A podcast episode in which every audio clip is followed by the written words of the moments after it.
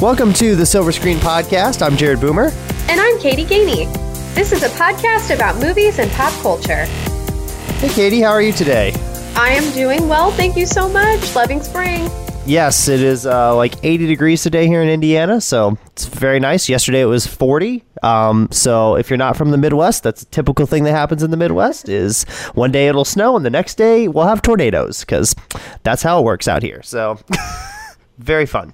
Uh, so yes, it is spring, and with spring, we obviously have some big movies coming out down the road, which we're going to tell you about a little bit later on in the podcast, kind of our upcoming review schedule of kind of what we're going to try to hit um, in the next couple of months. But because it's spring right now, there's not really anything out that was totally pressing to go see and to check out. So today we're going to review um, If Beale Street Could Talk, which is a movie directed by Barry Jenkins, um, and it is based on a book by James Baldwin, and it's on Hulu right now, which we have to, I think we have to give a shout out to Hulu because they've had some some good movies hit their streaming service here in the last couple weeks.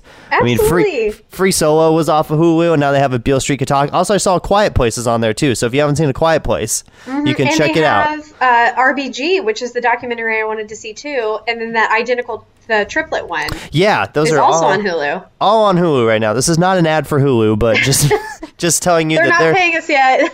Not yet, but I mean, Hulu, if you want to throw some money our way, feel free. So we uh, so we're going to talk about If Beale Street Could Talk. This movie came out the end of twenty eighteen and was kind of a big contender in a lot of awards shows, a lot of awards talk. This is a very awardsy type movie, um, and it, you can definitely tell from watching it that that's kind of, you know, the theme of it and what they set out to do. And I don't know about you, Katie, but you watched this on Hulu. Was this ever in theaters where you were in Dayton? Was it ever yeah. in a theater there? Okay. It was, but there's there's a really cool theater here called The Neon. That is definitely a shout out. Um, and they they put all the cool, like, um, art more artsy movies okay. that they would have on the north side of Indianapolis at the Art Cinema. They do that kind of thing here at The Neon. It's only got two theaters in it, but okay. it's so cute. And they even put up a sign the day after the Oscars because Hannah Beachler, she won for um, production yes. design for uh, Black uh, Black Panther. Black Panther, yeah. And they put a sign up for her the next day. So they're definitely like very, they're pro films and really want to get kind of the the harder ones to go see that are not wide release necessarily. They put them here. So they very had cool. it here, but I did not get a chance to see it because I was trying to see all the Best Picture nominees and this one got snubbed. So I put it off my list until now to watch it. That makes sense. Um, it did come where I'm in Lafayette. Um, it did come to Lafayette for, I think, a week. One theater had it. We have three theaters here, which is kind of interesting because the town's not that big, but we do have three movie theaters. Um, and uh, it was in one of them for, I think, a week, so I was able to get to it and see it then. But it was kind of hard. It wasn't in theaters that long in, you know, the Midwest. Obviously, if you're on one of the coast, L A or New York, you probably had a better chance to see it just because uh, they kind of have more theaters for those types of movies like we were talking about. So, um, but now it's on Hulu, so you can watch it on Hulu and you can check it out. And so let's just talk a little bit about this movie, what it's about, and uh, kind of your initial thoughts going into it. What did you think this movie was going to kind of be about? And had you read the book by James Baldwin before before you saw this movie? I did not read the book because I actually did not know it was based on a book until right before I saw it. Um, okay. I usually don't do that. As a rule, I usually read the book first. I don't yes. like to see the movie and then have those characters in my mind. Um, but it made me interested in reading the book, too, because I, I do like to see, you know, what what they kept true to the book and what they kind of artistically changed and everything Hollywood did. Um, but, yeah, James Baldwin wrote the book. I had told Jared, so I wanted to share with all of you, there was a weird... Um, so at the beginning of the movie, they did like a like a quote, and they were talking. It was from the book James Baldwin wrote, and it was saying something about Beale Street in New Orleans. And I thought, oh, that's interesting. I've been to New Orleans. I wonder where that is. Yeah. And I've been a couple times. And then I looked it up, and I'm not the only one that's confused about this because I thought Beale Street was in Memphis because there's the famous song, and I love uh, Memphis. And I looked it up, and I'm not the only one that's confused. Uh, there is no Beale Street in New Orleans, and as far as I could tell, and Jared tried to look too, we could not find exactly why this is named If Beale Street Could Talk. Um, so I don't I don't mean to say that to not get our facts straight, but it sounds like other people online are confused about this as well. Yeah. Um, so I don't know if that was like a private meaning that he had, but the Beale Street, if anybody is confused about that as well, we at least can confirm Beale Street is indeed in Memphis, Tennessee. Um, and to make things book, even more confusing, this book yeah. and movie is set in Harlem, Harlem New York. So. Right.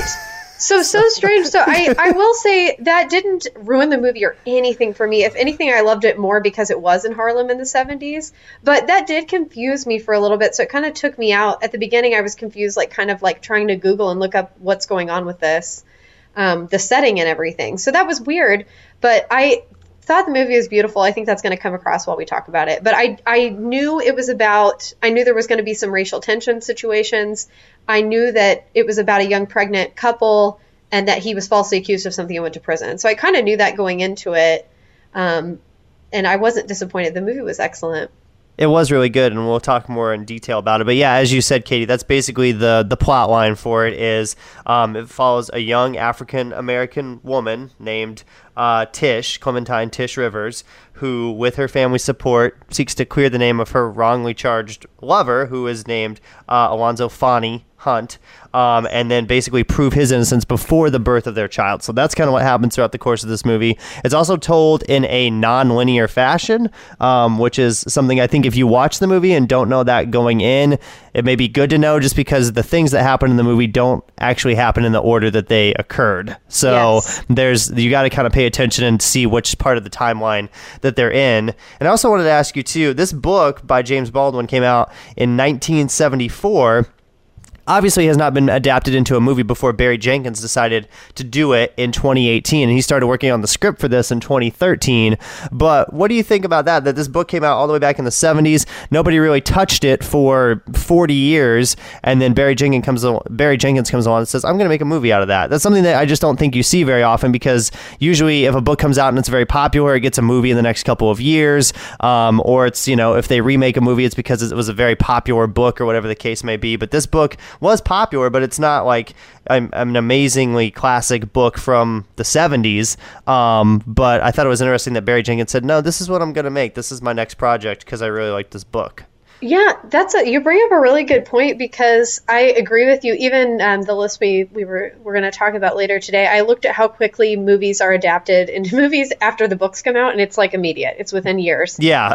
um, like three years. So like as quickly as they can get the funding and make it. Um, so I think that's really interesting.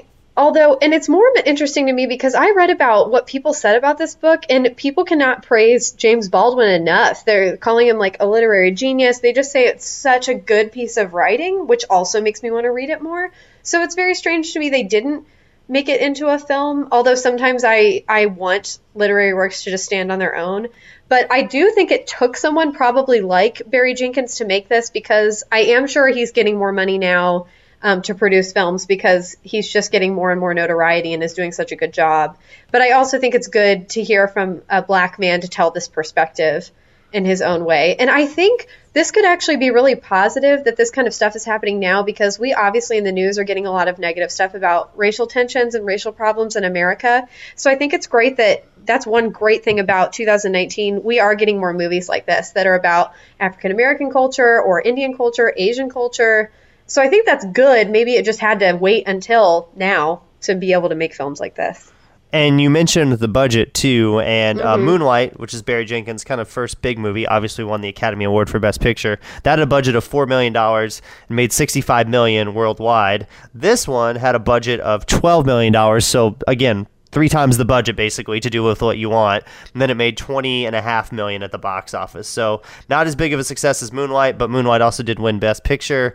And once a movie wins Best Picture, normally it goes back in theaters, like you saw with Green Book this year, and then it can make some more money and, and so forth. So, but I thought it was interesting that, you know, he had a little bit more money. You can tell that he's using a little bit more of different places, different sets in this movie, a few more cast of characters in this one than in Moonlight, um, and some interesting choices. Um, definitely for this film. So Let's talk about it, I guess, a little bit more, um, just from an awards perspective. So this was, Regina King basically is the one from this movie that stood out in kind of all the the awards talk. So she yeah. won Best Supporting Actress for um, her role at the Academy Awards and also the Golden Globes. And she won it. You have a list too, Katie. She won it at some other things as well. All the all the basically big awards that yes. occur. So I love Regina King. So I was I had looked back too because I remembered what I'd seen her in, but I looked just to double check.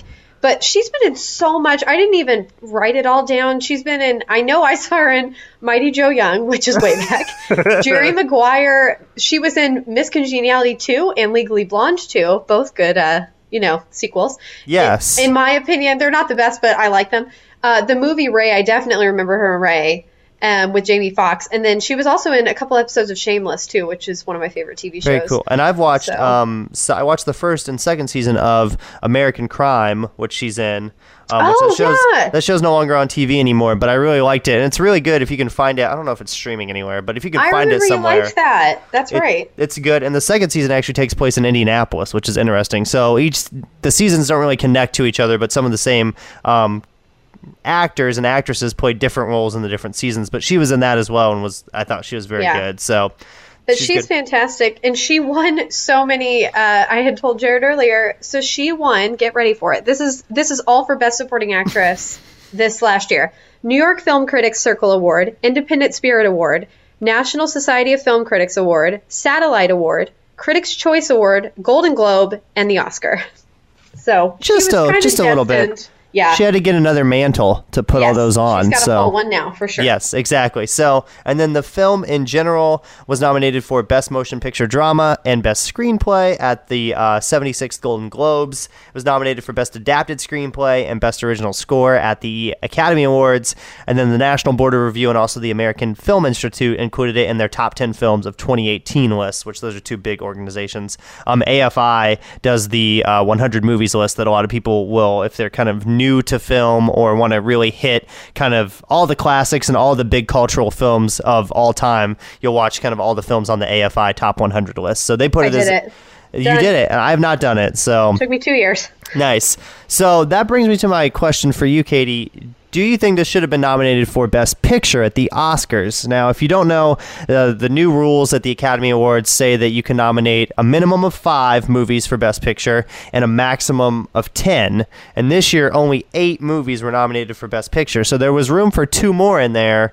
Do you think this should have taken maybe the ninth or tenth spot and been in the consideration for, for Best Picture at the Oscars? I I do. I wish they would have put it in there. I don't know why they wouldn't have if they had two extra spaces. Yeah. Now, do I think it was a serious contender up against some of the ones like Green Book or Bohemian Rhapsody, et cetera? Maybe not. Mm-hmm. But that's kind of what I think too. Is like yeah. if you had if they had had ten movies in the slots and all ten movies had been great movies, mm-hmm. and then you say this gets left out, okay, that's understandable. But the fact that they only had eight and they didn't right. choose to throw this in one of the two slots is kind of interesting to me, because just just for the fact that even if you're nominated for Best Picture, you can now say in your filmography, or you know when you kind of pitch yourself for other roles, hey, I was in this movie, it was nominated for Best Picture. Barry Jenkins can say, hey, both my movies have been nominated for Best Picture. Um, things like that. So right, it, it carries a lot more weight. For yeah, sure. Than so just it saying it was critically acclaimed. Like you can't. That doesn't carry as much weight as nominate for an Oscar.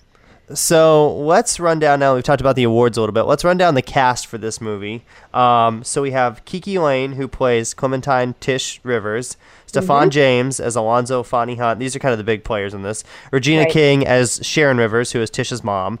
Uh, Brian Tyree Henry as Daniel, who is um, Fonny's friend. I really liked his role. We'll talk about yeah, that in a little too. bit.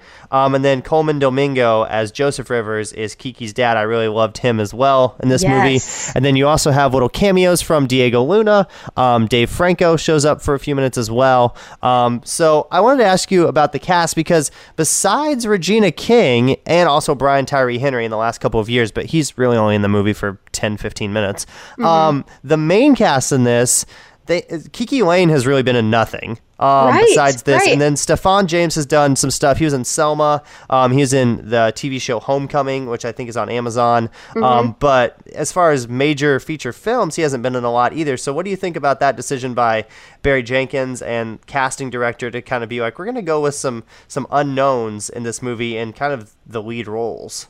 I I love that he does that. I think he is a lot like Jordan Peele in that they they're not going to pick mainstream people. I think to some extent you have to to get funding, which is unfortunate, but mm-hmm. it makes sense. But I think he's doing that intentionally. Um, KiKi was perfect in her role. I really liked that. Made me want to see her in other things. So I went to see what else she's been in. So although she hasn't really been in anything major yet, she has already two other movies coming out this okay. year. And then they're called Captive State and Native Son, but I didn't see descriptions or anything. Um, Stefan James is very handsome. I saw that he's Canadian, so I had not. I'm probably one of the only people that didn't see Selma. I feel bad. I think that was just overlooked. It was not on my radar, and then I just time has passed. But definitely want to see Selma, and I'd also like to visit um, that. And then um, I'm trying to think. Finn Whitrock, he was in it. He I yeah. mainly caught like a bunch of people, their connections, like uh, Regina King. What did I, didn't I say? Oh, she had been in um, Boys in the Hood, and we were looking up, you and I were looking up the directors, and John Singleton, who was, who directed her in Boys in the Hood, was nominated for Best Director, but did not win, but also Barry Jenkins. It's the same kind of connection. Then, like, I saw um, Pedro Pascal, he's in Game of Thrones, and I thought, oh, that's so funny that he, that we see him in this movie, and then Game of Thrones is about to start its final season. And then things like uh, Dave Franco, that was the most random choice for me. Yeah. Um, I and I like Dave much better than I'm. I'm not a fan of his brother, um, James. But Dave, I really have no qualms about. But I just thought that was the most random pick. Diego Luna and stuff. We've seen him in Rogue One. He's been in quite a few things. So none of those people surprised me. And then Finn Whitrock, I feel like he's just getting more popular. So yeah. he gets these little bit pieces. He was in The Assassination of Gianni Versace, stuff like that, for he was in a La brief La time Land for a few minutes. Yeah, so, absolutely, yeah. but always brief. But Dave Franco, to me, I was like, "What? What are you doing here?" But yeah. his character was very sweet. He added a nice. Um, I remember he was the landlord guy that was trying to sell them the loft, and he was basically just commenting on, "I don't care what color you are. I'm just happy to have you here." And I love seeing people in love. And I thought, what a sweet moment. He so he played a really nice character.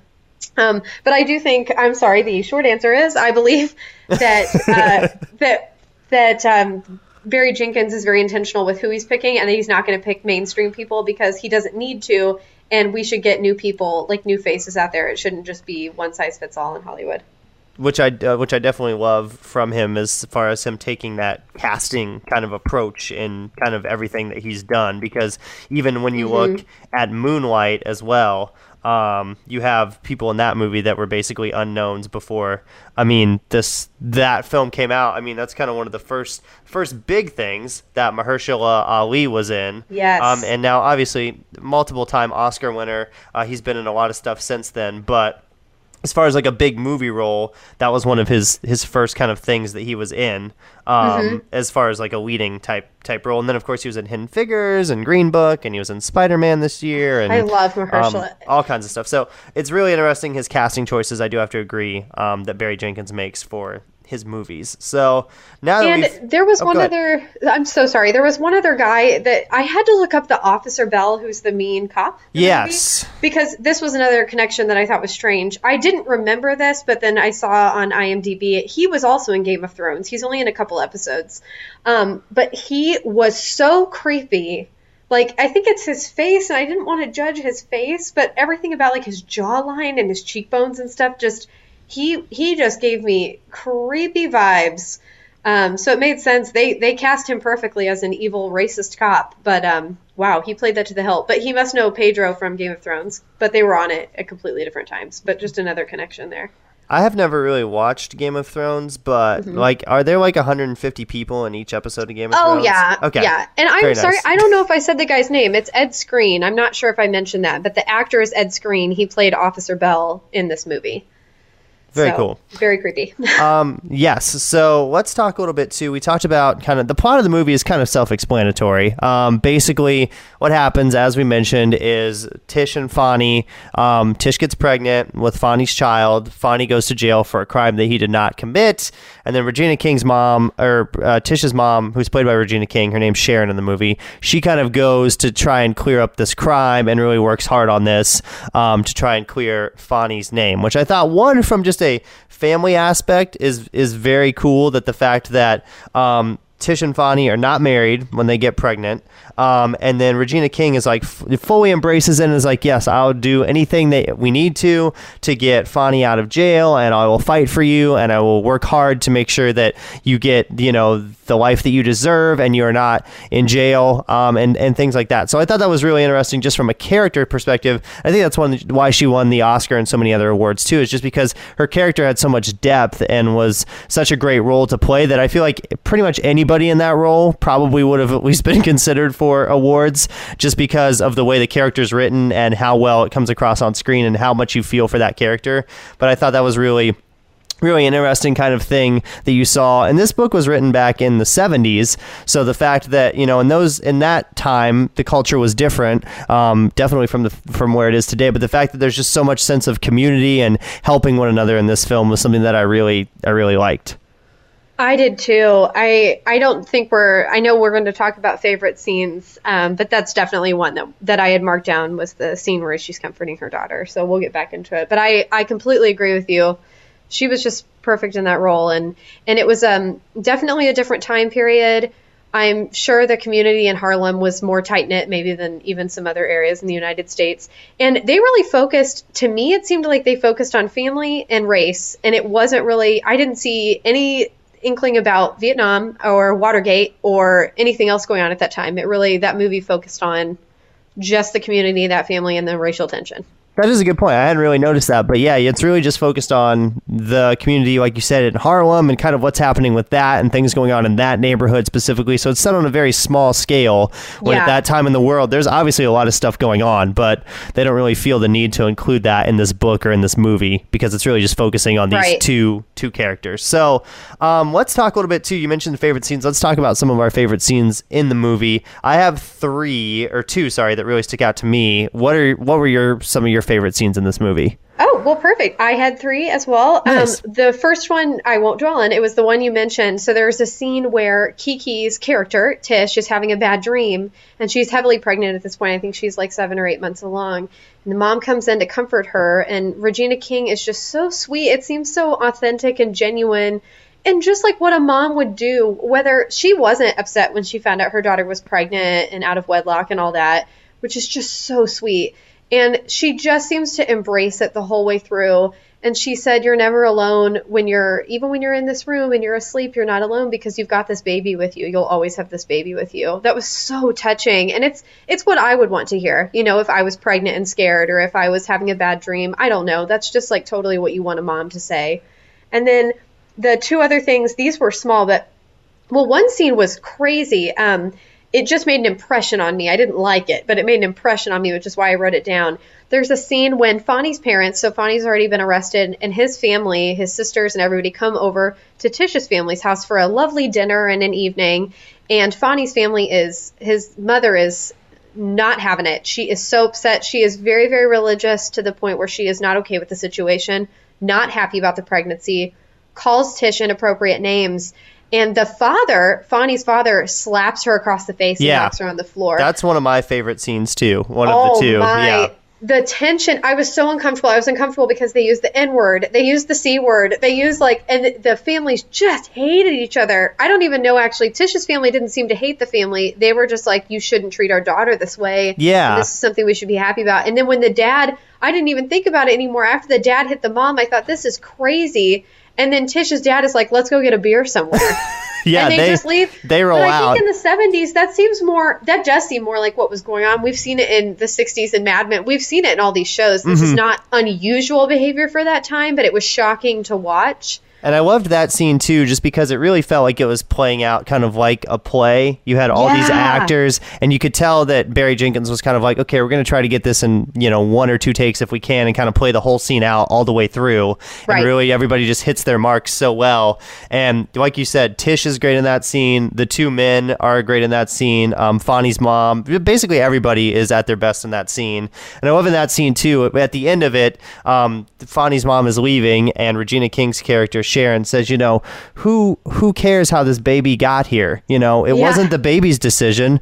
It's it, you're going to have a grandchild. That's that's some people don't get that. So you should be, you know, uh, pleased and honored that you get to have a grandchild in your life and just really celebrate that. And I thought that was very interesting at the end of the scene to be like, we should be proud that this is happening. We should be excited. Mm-hmm. Um, and obviously, again, set back in the seventies. So two people getting pregnant pregnant out of wedlock is still, I would say, somewhat controversial today, much more so in the seventies. Right. So the fact that Regina King, again, is just so supportive and is like, you know, we should we should really care for this child, and we should be happy that this child is coming into the world. But yeah, that was one of my favorite scenes as well. And then what was your what was your third the favorite third. scene? Oh, and I wanted to say that scene too. I thought um, so. Tiana Paris plays Ernestine Rivers, so she's Tish's sister. I thought she stole that scene because she gets up in Fonny's sister's face and has some language, but has words with her. But she had a really small part, but I thought a very significant um, part in the film. So I I wanted to give a heads up to her because she was the I she was my favorite in that that heated scene. My last scene, it's so small, it wasn't even a scene. There is a scene going on in the film um, where Fonny and Tish have just started dating, and she said that she knew he loved her because he brought a sculpture over to her mom. Because I guess they've grown up together. They've yeah. known each other. They've never had romantic feelings for each other. And then suddenly they just start dating. So she says he brought that sculpture. That was sweet. And then she said they're walking down the street and he was holding her hand. And she said he held my hand even when he turned away. He was talking to somebody else. And I thought that was just so sweet. And I could tell Barry Jenkins was trying to tell, you know, obviously a story about race and, and the seventies and how different everything was, but he was also telling a love story.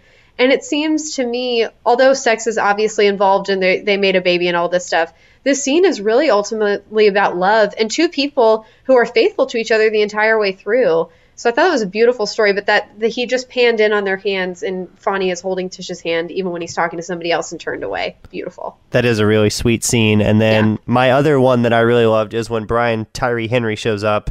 He plays Daniel in the movie, and basically he's just Fonny's friend that um, you find out as this as the scene goes along. It's kind of two sp- scenes kind of split by one other scene in the middle where they get dinner. Um, but basically he is talking about the fact that he had just gotten out of jail. And he was talking to Fonny about the fact of what jail did to him and how painful that was for him and how he was treated in jail and things that happened. And this is before Fonny goes to jail. So in the in the timeline of events. So he's still not been in jail at this point. But I thought that was just a really well acted scene. It's basically just the two of them, Brian Tyree Henry and Stephon James, just sitting at a kitchen table, drinking some beers, smoking some cigarettes and talking about this. But it really makes you, and there's really no music during that either. Really just makes you pay attention, and it's just two great performances by two actors kind of in that five, ten minutes. I thought that was a really, really interesting part of the movie for Barry Jenkins to include, because after that, Daniel doesn't really show up again, Brian Tyree Henry. He's really just there for that ten minutes, but kind of delivers one of the most, at least for me, memorable scenes of the movie as far as them talking about jail and getting crimes and um, how Brian Tyree Henry's character, Daniel, says, you know, I had marijuana in my car, but I decided to take the stealing the car charge instead because it looked better on my record than having a charge for pot, and all this interesting stuff that you really just hear them talk about. And that scene was, I thought, was really great. Yes. Absolutely. So let's talk too a little bit um, real quickly just about the music in this movie before we hit on Barry Jenkins a little bit more um, for directing. But the music in this movie was fantastic. Nominated for Best Score at the Academy Awards. Did not win. Lost to Black Panther. Um Which is fine. Black Panther is a fantastic movie as well. Um, but I thought the music in this was was really, really good. Um, it's by Nicholas Britell. And just from the moment the movie starts, you get this so like sweeping music, and it sets you in the time of when this is set. And you just are instantly drawn to it. I think, at least for me, I was. The music is the one thing, especially even when I saw the trailer when this came out, the music was the thing that, that caught me and was like, wow, that looks like it's going to be really good just from this the score. Yes, I agree. I couldn't agree more. And I I think just because we've these last few movies, I've loved the music so much because um, Us was so good. But If Beale Street was Could Talk was my pick for musical score. That's what I wanted to win the Oscar. The music was just stunning. And I had listened to some of it before I saw the film. But when I was watching the film, I mean, it seemed like another character. And um, he has worked on, I know we had looked up um, other, uh, excuse mm-hmm. me, movies that he had worked on. Um, but Nicholas Britell clearly just has a talent for making, like, emoting through music. Um, he made the music, I, I wrote down that it was emotional, dramatic, and the music was as pretty as the scene that I was seeing in front of my eyes. So it just matched so well the mm-hmm. tone of the film. And I'm really a big fan of orchestra in general, too. Was in it for a long time. So I, I love orchestra, and orchestral classical sounding music is beautiful. It's really got a great score, and we mentioned Nicholas Britell. He did um, the music for um, Barry Jenkins' other movie, Moonlight. He's done some stuff from Adam McKay, too, like Big Short, and uh, he did the music for Vice as well. So, yeah, he's definitely um, done some great music for some for some great movies where music is very important in the film. So yes. let's uh, finally, before we give our grades, let's talk about Barry Jenkins a little bit. Uh, Barry Jenkins is probably one of my favorite kind of young, up-and-coming directors. Um, I really like Moonlight. I really liked If Beale Street Could Talk, this movie. Um, he did a couple other movies before that that were smaller. Um, he did Medicine for Melancholy, which is a movie that didn't a lot of people really didn't see. It was made on a very small budget, but that was his first film back in two thousand eight. And then it was eight years before he made Moonlight, which was a huge success. And then uh, he directed an episode of Dear White People, and then he's done If Beale Street Could Talk.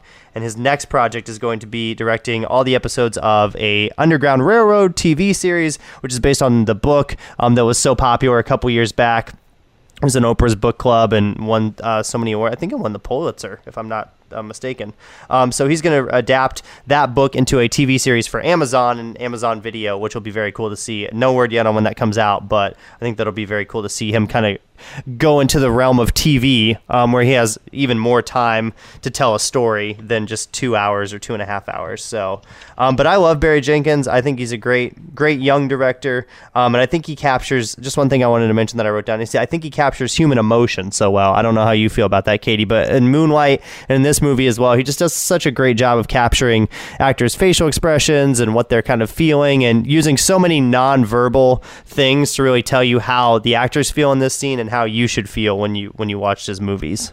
Yeah, I agree. I think that's what I was trying to say with the music. I think Barry does such a good job. You almost feel like you're watching emotion. I, I don't know a better way to say that, but it he also I loved that there was no mention of what else was going on in the seventies. I felt like I was in Harlem with them. Mm-hmm. Like I loved the story. I felt like I was a part of the family and I was sitting in the room in those uncomfortable situations, or I was on the street and I had to be careful of like, oh, a police officer or someone hitting on someone. Like, I just felt like I was, it it was intimate. Like, you were involved in everything going on. You didn't feel removed from it, which some movies you definitely do. So Barry has a definite talent for that. Definitely. Um, and I wanted to point out, too, there is um, another podcast out there that A twenty-four does sometimes, not all the time. And the A twenty-four is a film company, if you don't know. But they did an episode with Barry Jenkins and Greta Gerwig where they both kind of talk about their movies, and is very interesting. If you like movies and you like us talking about movies, you'll enjoy that. So that's just... Um, oh, the, I've got to listen to that. The podcast is just called the A twenty-four Podcast, and it's the first episode that they did, um, which was about a year ago at this point. But I really enjoyed that. Um, And then Barry Jenkins also did um, an interview for another podcast I listened to called The Big Picture. Um, and he talks about If Beale Street Could Talk in depth. And if you want to hear him talk more about his film and his process and, and things like that, that's a really interesting interview as well. So those are two things to check out if you want to find out more that's about great. Barry Jenkins. Thank you. That That's so great. I'm going to listen to it. And I did want to tell you, um, you were absolutely right. Colson Whitehead is the one that wrote The Underground okay. Railroad. He did win the Pulitzer Prize. Okay. And I, and a National Book Award, and then Carnegie Mellon for fiction. So those are all huge. But yes. I am definitely looking forward to reading that book before, because I know they didn't say when they're releasing it. But that book, last year, I felt like everybody, you know, everybody this year is, uh, I feel like I see them holding Becoming by Michelle Obama in their hands. Yes. Last year, I felt like the book I saw everyone holding was The Underground Railroad. Was that book, yes. So, so. I'm definitely going to read that before that comes out so that I feel prepared for it. Yes, I need to read that as well. So um, that's one thing that I need to check out, which I haven't gotten to yet, but definitely adding to my list. So yes. Let's go ahead and give our grades for this movie. Um, my grade for this is going to be an eighty-seven out of one hundred. So really pretty high up there, really high eighties for this. Um, I really enjoyed it. Um, I think my only qualms with it might be that it is a little slow at times, but I mean, you kind of have to do that to build the characters and why you care about them. And also Barry Jenkins is going off of a book, which is not that long of a book. So um, there might be, there are some slower moments in this, which is one thing that I just thought of. Um, and then also the first time I watched it, got a better sense the second time I watched it before we recorded this, but the first time I watched it, I was just kind of confused by the structure of it and trying to follow mm-hmm. the events. So I think that could have been just laid out maybe just a little bit better. But I mean, the music's great, the acting's great, the script is great, all that. So my grade is an eighty-seven out of one hundred for this. What would you give this one, Katie? I would give it an eighty-eight. So nice. Crazy. Um, I also, because I don't want to give every movie, I'm trying not to give every movie like a hundred, because I just think that's going to sound silly, and I'm really. I'm trying to be more critical. I think more critical than usual. I did. I wasn't so much bothered by the slowness, although I definitely know what you're talking about. Mm-hmm. Um, and again, the, the nonlinear thing, that's great that you pointed that out. I didn't know that going into it. It didn't catch me off guard the whole time, but the first few times they switched back and forth, I was confused. Um, and also, this is no one's fault. I wouldn't even say it's James Baldwin's fault, but the fact that at the end there's not really resolution. No, that's there's really not. That's hard for me. Yeah, like it. Um, those usually, if a movie just doesn't have a resolution at the end, I have a very hard time watching it again. Like I'm kind of like, oh, or if, I, like I'm glad it wasn't. It really wasn't as depressing as I thought it was going to be. Mm-hmm. But at the same time, I was kind of just at the end left. I felt like I wanted something else to happen at the end. It just kind of felt like it was a sweet kind of ending, but I, I just didn't feel like the characters, I knew where they were going. I felt like everybody was going to be fine, but but I didn't know how they were going to be fine. I didn't know emotionally how everybody was doing. So I think that's really the only reason, but the music is phenomenal. All the acting was good. I think all of those actors show promise. Regina King is phenomenal. She's She was my favorite in the film.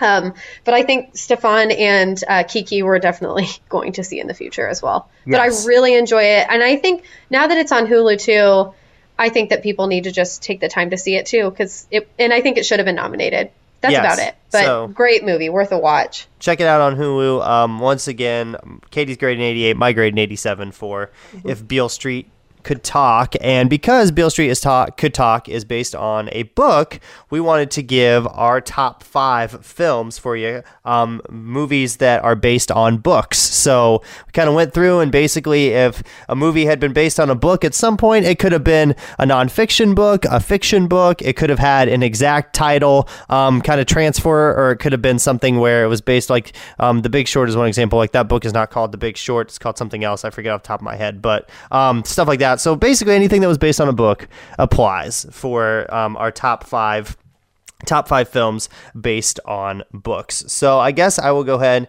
and uh, get started here with my number five of my top five movies based on books. And my number five on my list is uh, The Devil Wears Prada, which is based on a two thousand three book. Um, the movie came out in two thousand six and stars Anne Hathaway and Meryl Streep and Emily Blunt, and kind of one of her first things that she was in. Um, and I think the movie is really great. I think it's a fun watch. It's very funny. Um, everybody in this movie has really good roles and does a really good job um, in this film. And so one of my um, favorite movies based on books that I think is insanely rewatchable as well. I think just because of its its humor and kind of the story that it tells, and that it's not that long of a movie either. It's a pretty quick watch at like an hour and a half. So the casting in it is good and the script's good. So that's that's my number five on the list is um, The Devil Wears Prada.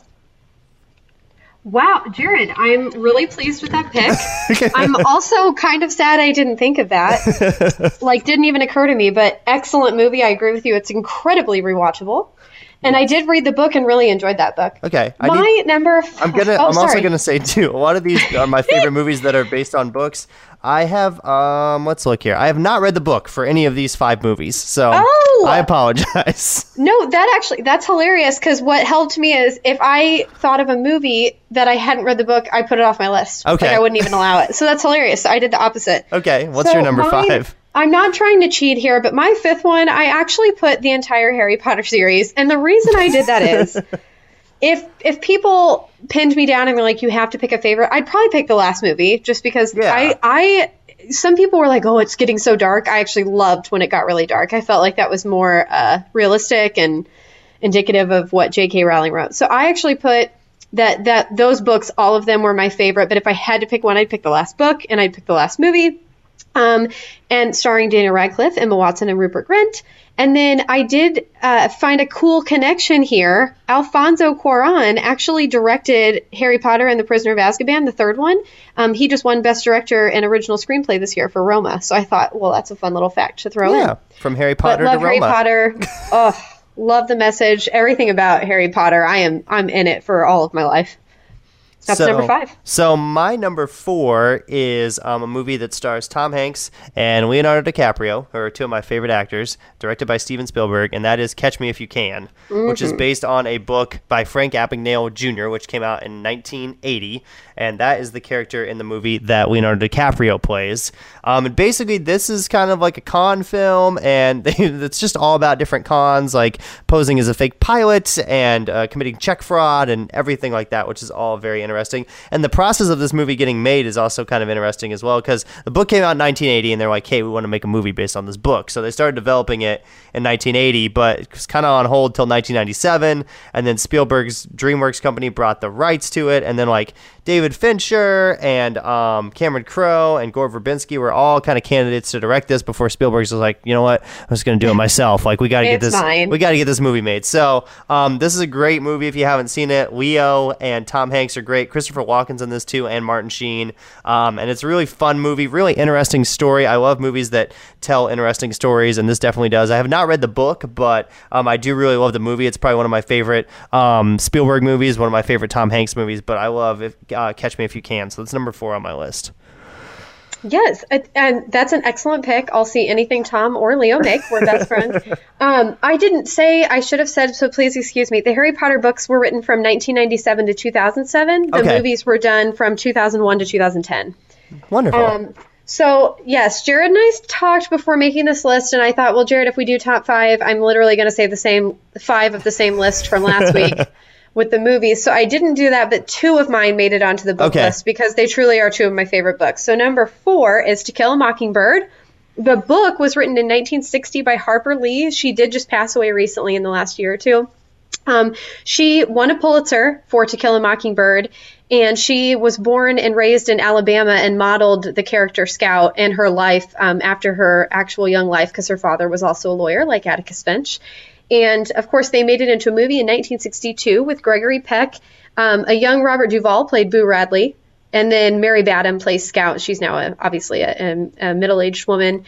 And then another fun fact um, that might come up, another character might come up later in my list, hint, hint. Um, Harper Lee was friends with Truman Capote. They were best friends their whole life. Okay. And uh, she co-wrote, she helped investigate so they could write the book In Cold Blood, but Truman Capote actually gets the credit for writing that book, which is also one of the best books I've ever read in my life. But if you do not like murder or graphic violence, do not read it. Good to know. But To Kill a Mockingbird. Love To Kill a Mockingbird. Coming in at number three on my list. I feel like this movie is kind of controversial. I feel like you either love it or you hate it. Um, it is based on a nineteen sixty-four book by Roald Dahl, um, and that is nineteen seventy-one's Willy Wonka and the Chocolate Factory. Not the two thousand five adaptation that has Johnny Depp in it. I think that one is trash. Um, but the nineteen seventy-one one the Gene Wilder with Gene one. Wilder is the one I'm talking about. So I love this movie. I watched this movie a bunch as a kid. Um, I have now realized that there's a kind of some criticism with this movie as far as like just mm-hmm. the fact that kids kind of uh, die and you don't really see what happened to them, and yeah. that Willy Wonka as a character is very interesting, and there's some weird family dynamics in this as well. But I just thought it was a very cool idea that this man owned a chocolate factory and that he was giving a tour of this chocolate factory.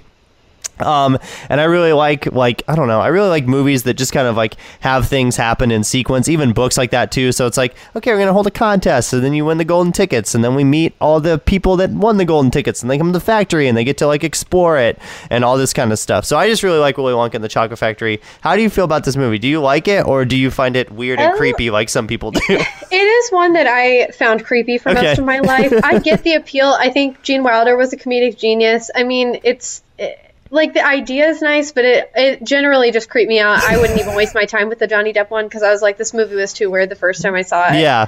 But I respect your choice, and that's what makes us interesting friends, because we yeah. have different I watched this a bunch things. As a kid, which I don't know what says about me as a child or my childhood, but I did watch oh, this movie all. a bunch. So um, it's also interesting, too, that like um, this movie was written by Roald Dahl, but mm-hmm. um, they brought in another guy to work on the screenplay, and he made like big changes to the ending and uh, added some musical numbers. And basically Roald Dahl said, I do not enjoy this film at all. So I thought that was very interesting.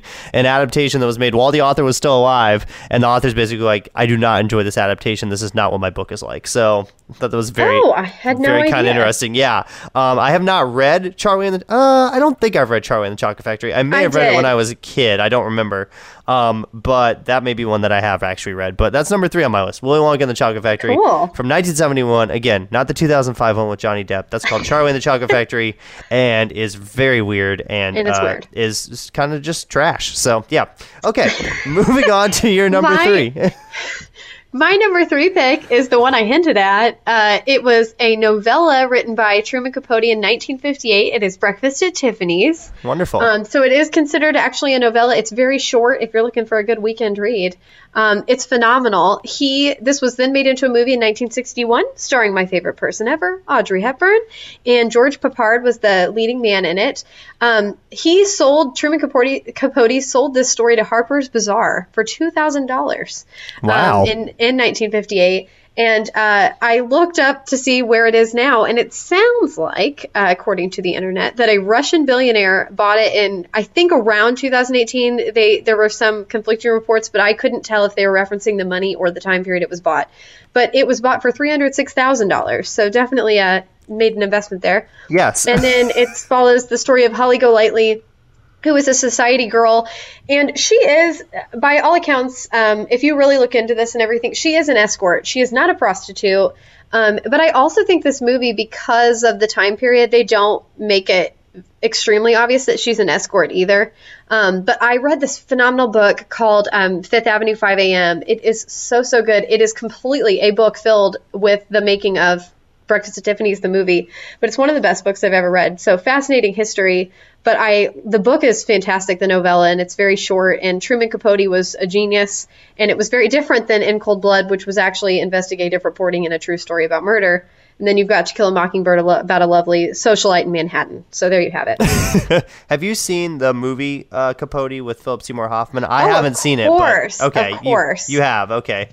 Yes. I actually own it, and this is bad. This is going to sound bad, but I have like uh, ten, twelve D V Ds that I own that I bought at some point at like half-price books or Walmart when they were on sale, and I just have uh-huh. not watched them yet. That is one. So I have it. Oh, I own that's it, okay. But I need to watch it. So um, that'll probably be one that I try to get to soon. So that's fine. And I should let you know, when I when I reference these things, I want to give people credit. That book I referenced, it's by Sam Wasson, W A S S O N, and it's actually called Fifth Avenue five a m, Audrey Hepburn, Breakfast at Tiffany's, and the Dawn of the Modern Woman.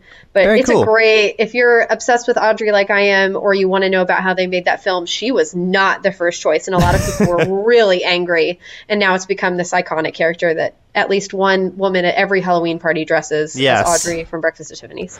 So my number two on the list is a uh, nineteen ninety-six novel. The movie came out in nineteen ninety-nine, directed by David Fincher and starring Brad Pitt and Edward Norton, and that is Fight Club. Uh, I think Fight Club is a very interesting film. Um, I did not see this, obviously, when it came out because I was six, so wasn't really old enough to see Fight Club at that point, but I saw it later in life uh, on D V D, and I own the D V D, and I think it's a really really interesting movie that I think the more times you watch it, the more things that you pick up on. Um, and David Fincher uh, does a great job directing this, and Brad Pitt, Edward Norton, and Helena Bonham Carter are all in this, and Jared Leto as well for a little while, um, a young Jared Leto. Um, so I think it, I think it's really interesting movie though, and this wasn't a huge like success in theaters, but really got a cult following um, later on, and I think it's just kind of a, an interesting movie, and I think a really good movie, kind of a cultural movie that stands out a lot, and that would be uh, Fight Club coming in at number two.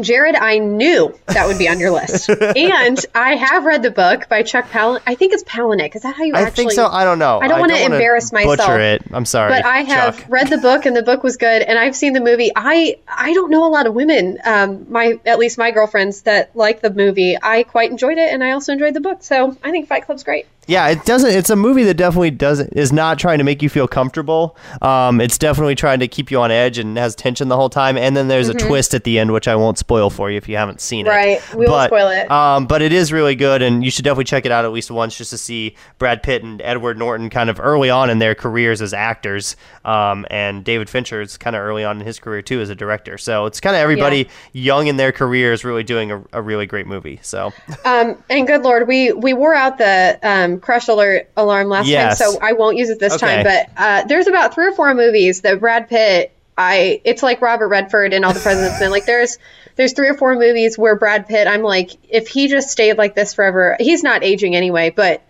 Fight Club is one of his woo yes stand yourself movies. So good. Okay, so my moving on number my number, number two. two pick is also on my favorite movie list. It is Gone with the Wind, written in nineteen thirty-six by Margaret Mitchell, um, and then it was made into a movie in nineteen thirty-nine, won the Academy Award. It swept the awards. Um, still one of the best movies, considered to be one of the best movies of all time. Um, the book, though, also won a Pulitzer Prize. Margaret Mitchell was an Atlanta native, and I haven't been to her house in Atlanta, but I used to live in Savannah, and you could definitely tell that she... the book that she wrote really reflected where she grew up, the entire state of Georgia as well. And she had a horrible, untimely death. I just want to say she got hit by a car Ooh. and lived for a couple days, but had extensive brain damage and then died. So super sad.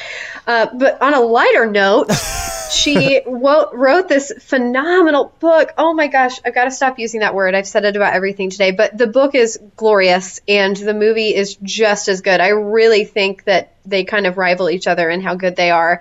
And I think it was nice to see it on film because although the book is fantastic and makes perfect sense to me, and I've only read it a handful of times, I think seeing it up on a screen actually did clear some things up.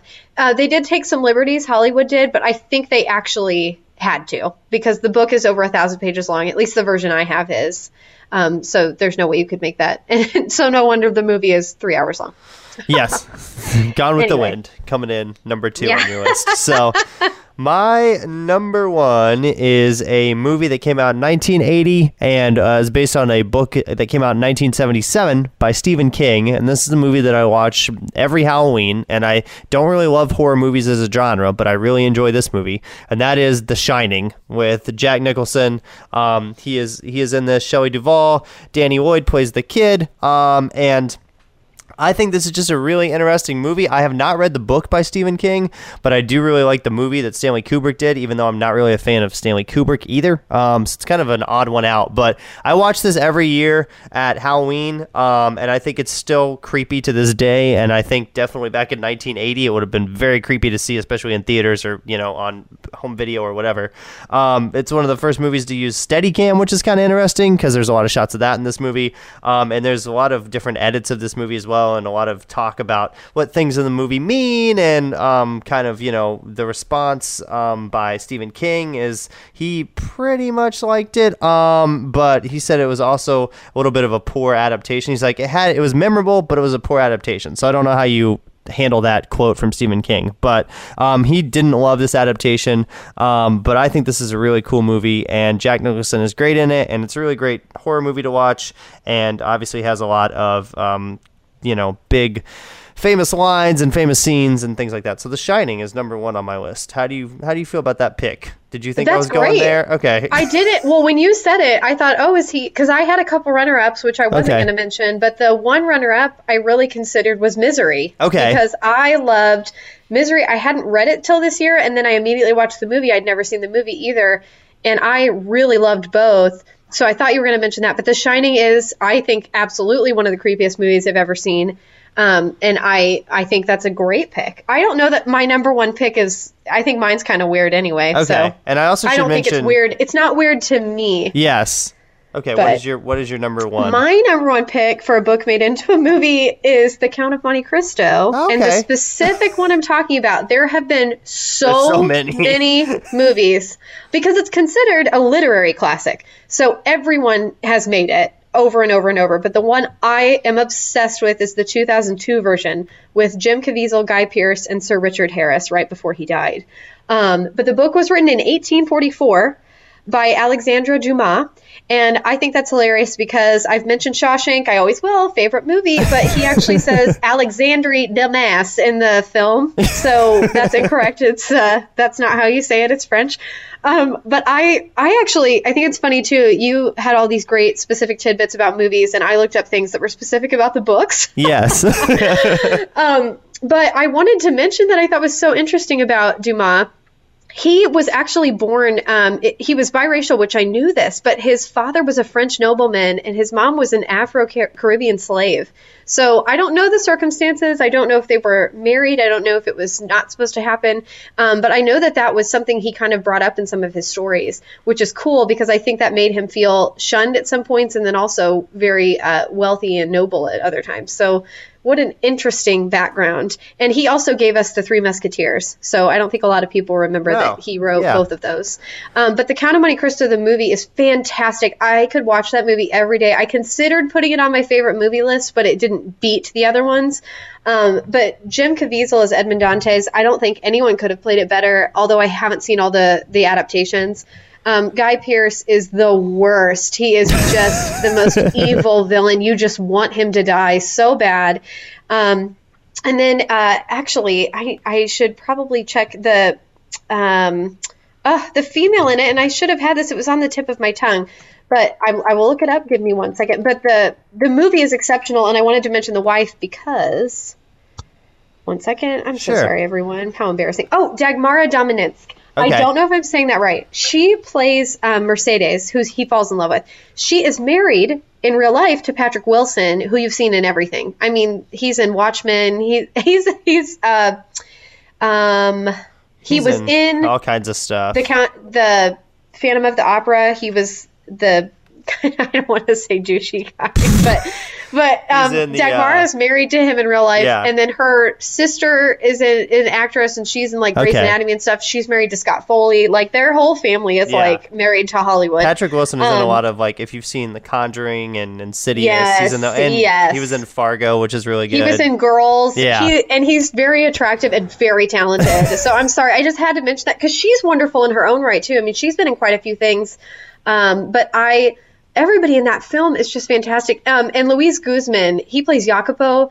He's kind of like the sidekick character. He is in so many um, different movies. I actually just saw The Bone Collector this weekend, and he was in that too. So he's been in Hollywood movies, but he's always kind of like a sidekick character. And then Henry Cavill, uh, what this was the first movie I ever saw him in because he's a kid. He's like thirteen or fourteen yeah, years old. Yeah, he's so young. So I actually, I would like to let everyone know I knew about him before everybody else because I was sitting at home watching Count of Monte Cristo over and over. Before he was Superman, um, he was in this. Yeah, before he was Superman and bulked up, but he was a cute young, he was a cute teenager too. But the movie is so great. I think it's a lot of the lessons I really love. It's again, like Shawshank, a person that's falsely imprisoned by his jealous friend. Um, and then he actually gets a hold of a treasure. That's how he becomes a count. And I don't want to spoil it for you, but it is a literary classic, such a good book.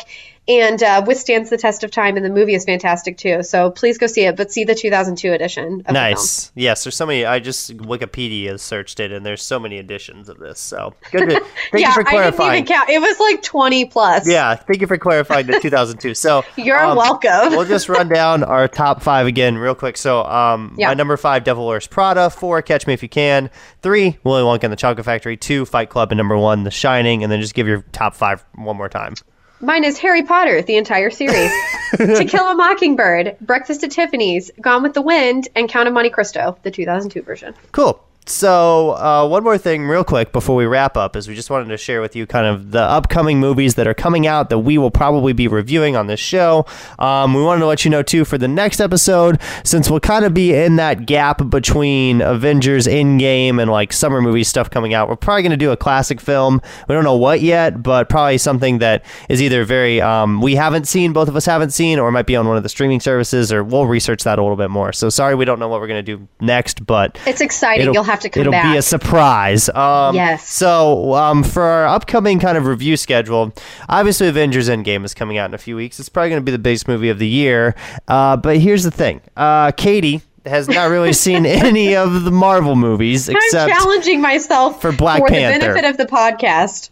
So um, what I have told her, and what if you want to offer suggestions too, feel free to tweet at us at Podcast Silver or hit us up on Facebook, Silver Screen Podcast. Um, what I suggested is to watch maybe just the Avengers movies, the three that have come out, and then maybe if you want to hit like the original movies for the, the Fab Four, I call them, of maybe mm-hmm. Hulk, Iron Man, Captain America, and Thor. If you want to watch those and the three Avengers movies, that's like seven movies you got to watch, but I think you'll have a pretty good idea of kind of what happens at that point. So um, obviously, if you want to watch them all in order, great, but that's a lot of movies to watch before we, we hit our review in I the know. next couple weeks. So, but I usually like to go go hard in the paint. Like I try to do the full thing. I don't want to just be like, oh, I I joked, watched it through a few movies, and then I showed up. Okay. So I'll do, I'll do my best for the benefit of the podcast. I will tell you, a lot of them are on Um, Um, Netflix. Um, yes. Not all of them, but I think there is a fair amount that are on Netflix or Hulu. Um, and I think you have H B O Go too, right? So no, but I'm about to get it okay. again because Game For of Thrones. Thrones. Okay.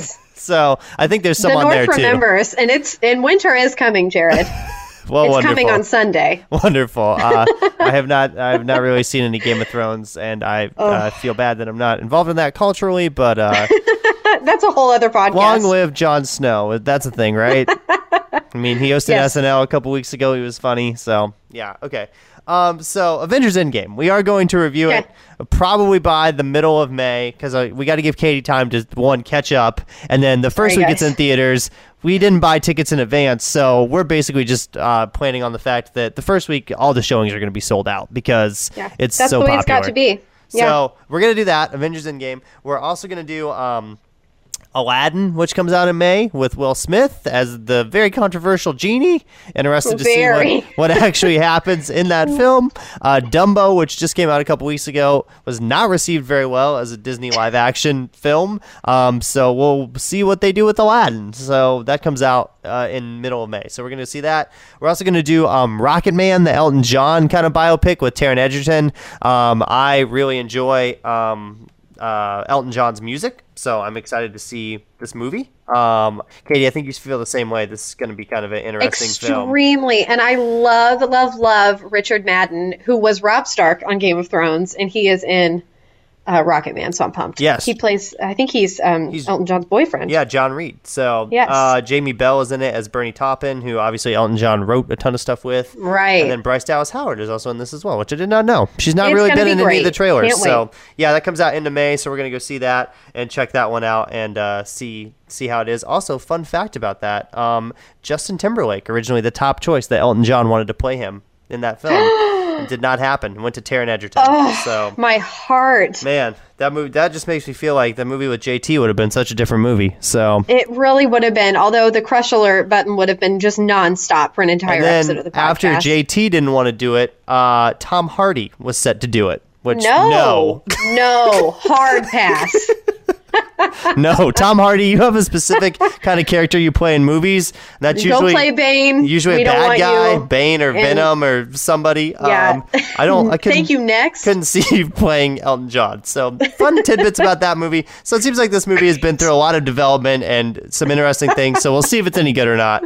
And uh, it's directed by Dexter Fletcher, who I don't know oh. what he. Oh, he did Band of Brothers. Okay. Yeah. Yeah. Band, no, but he just did. Oh, gosh, guys. Now you had to throw oh, that. Yeah. No, we He just, just replaced Bryan he, Singer on Bohemian that's Rhapsody. That's what it was. That's what it was. So, and he did not get like, any credit for that, even though no. um, he got executive producer credit, but he didn't get directing credit because of weird Directors Guild uh, things. Wow. So, but Jared, you know more than I do. Uh, this is really just Wikipedia. So. Well, great job, Wiki. Thanks, Wikipedia. um, okay, so we're going to do Rocket Man. We're going to do Aladdin. Then coming up in June, we have probably my most anticipated movie of the year because I love this franchise, and that's Toy Story four. So yes, Toy Story four is coming out in June. Also, I'm um, really interested to see if anybody dies in Toy Story four. Don't want it to happen, but we'll see if it does. Um, I mean, everybody's concerned about who's going to die in Avengers and um, Game of Thrones. Game of Thrones. But, I mean, like Buzz Lightyear could bite the bullet in Toy Story four, so we will see. It's coming out June twenty-first. Um, then a couple weeks after that, we have what's going to be a huge movie this summer, and they just released a new trailer for this the other day, and that is the live-action adaptation of The Lion King. Coming out in yes. July, so um, we're pumped. I think we're both. It's fair to say we're both pumped for this. So yeah, and then Once Upon a Time in Hollywood. Yes, end of July that comes out. I think the week after The Lion King. Probably smart that they didn't go against each other in the same weekend. Right. Nice move, uh, movie studios, for separating yourself. Yeah. So um, they'll do all the Disney merriment, and then it'll be serial killers, and then it'll be dark. Um, yes, dark because time. Then we'll get into August and September, and um, kind of moving down the road. So obviously that's subject to change. And if a big movie pops up that comes out, um, like there's some movies coming out in July and August that look good, but we still don't really have any trailers for them or anything. Um, so we're just kind of waiting on those. Um, so there's one mm-hmm. that I mentioned earlier as we were getting ready for this that has Melissa McCarthy. Um, Tiffany Haddish and Elizabeth Moss in it, and they play like F B I agents or something. So um, I don't know if it's supposed to be a comedy or like a drama, but um, it looks very interesting. It's called The Kitchen, and it comes out later this summer. So they play the wives of Irish mobsters. So very interesting. And Common's in that, and Domhnall Gleeson and Margot Martindale. So we'll, we might check that out when it comes out. Uh, but again, yeah. There's been no trailer for that. Nothing comes out in August, so who knows? Uh, Until then, I'll be watching all of the all Marvel, of the Marvel movies. movies so every single one. Uh, Katie yeah. will be exhausted on the Avengers Endgame episode because she'll have watched all the Marvel movies. And when we record our next episode, I'll probably check in with you and see how much progress you've made, what you've what you've you seen, will. what you haven't seen. So. Uh, we want to let you know that you can follow the podcast on Twitter, as we've mentioned, at Podcast Silver. You can also like us on Facebook. Just search Silver Screen Podcast. Always love a Facebook like. Um, and you can listen to this podcast on iTunes. We're on Spotify. We're on uh, Stitcher. iPhone app. iPhone app. Uh, TuneIn. Kind of basically anywhere you listen to podcasts, you can find us there. Um, and you can also, if you need to, just check out Facebook and Twitter. The direct links to the episodes go there as well. So you can always find them on the Facebook and Twitter pages if you're having trouble finding them somewhere else. But uh, Katie, thanks so much for today. This was a fun chat about Beale Street and top five movies based on books. It's kind of what we're going to review in the next couple of weeks. So uh, we thank you for listening. Thank you. Until next time, we'd like to thank the Academy.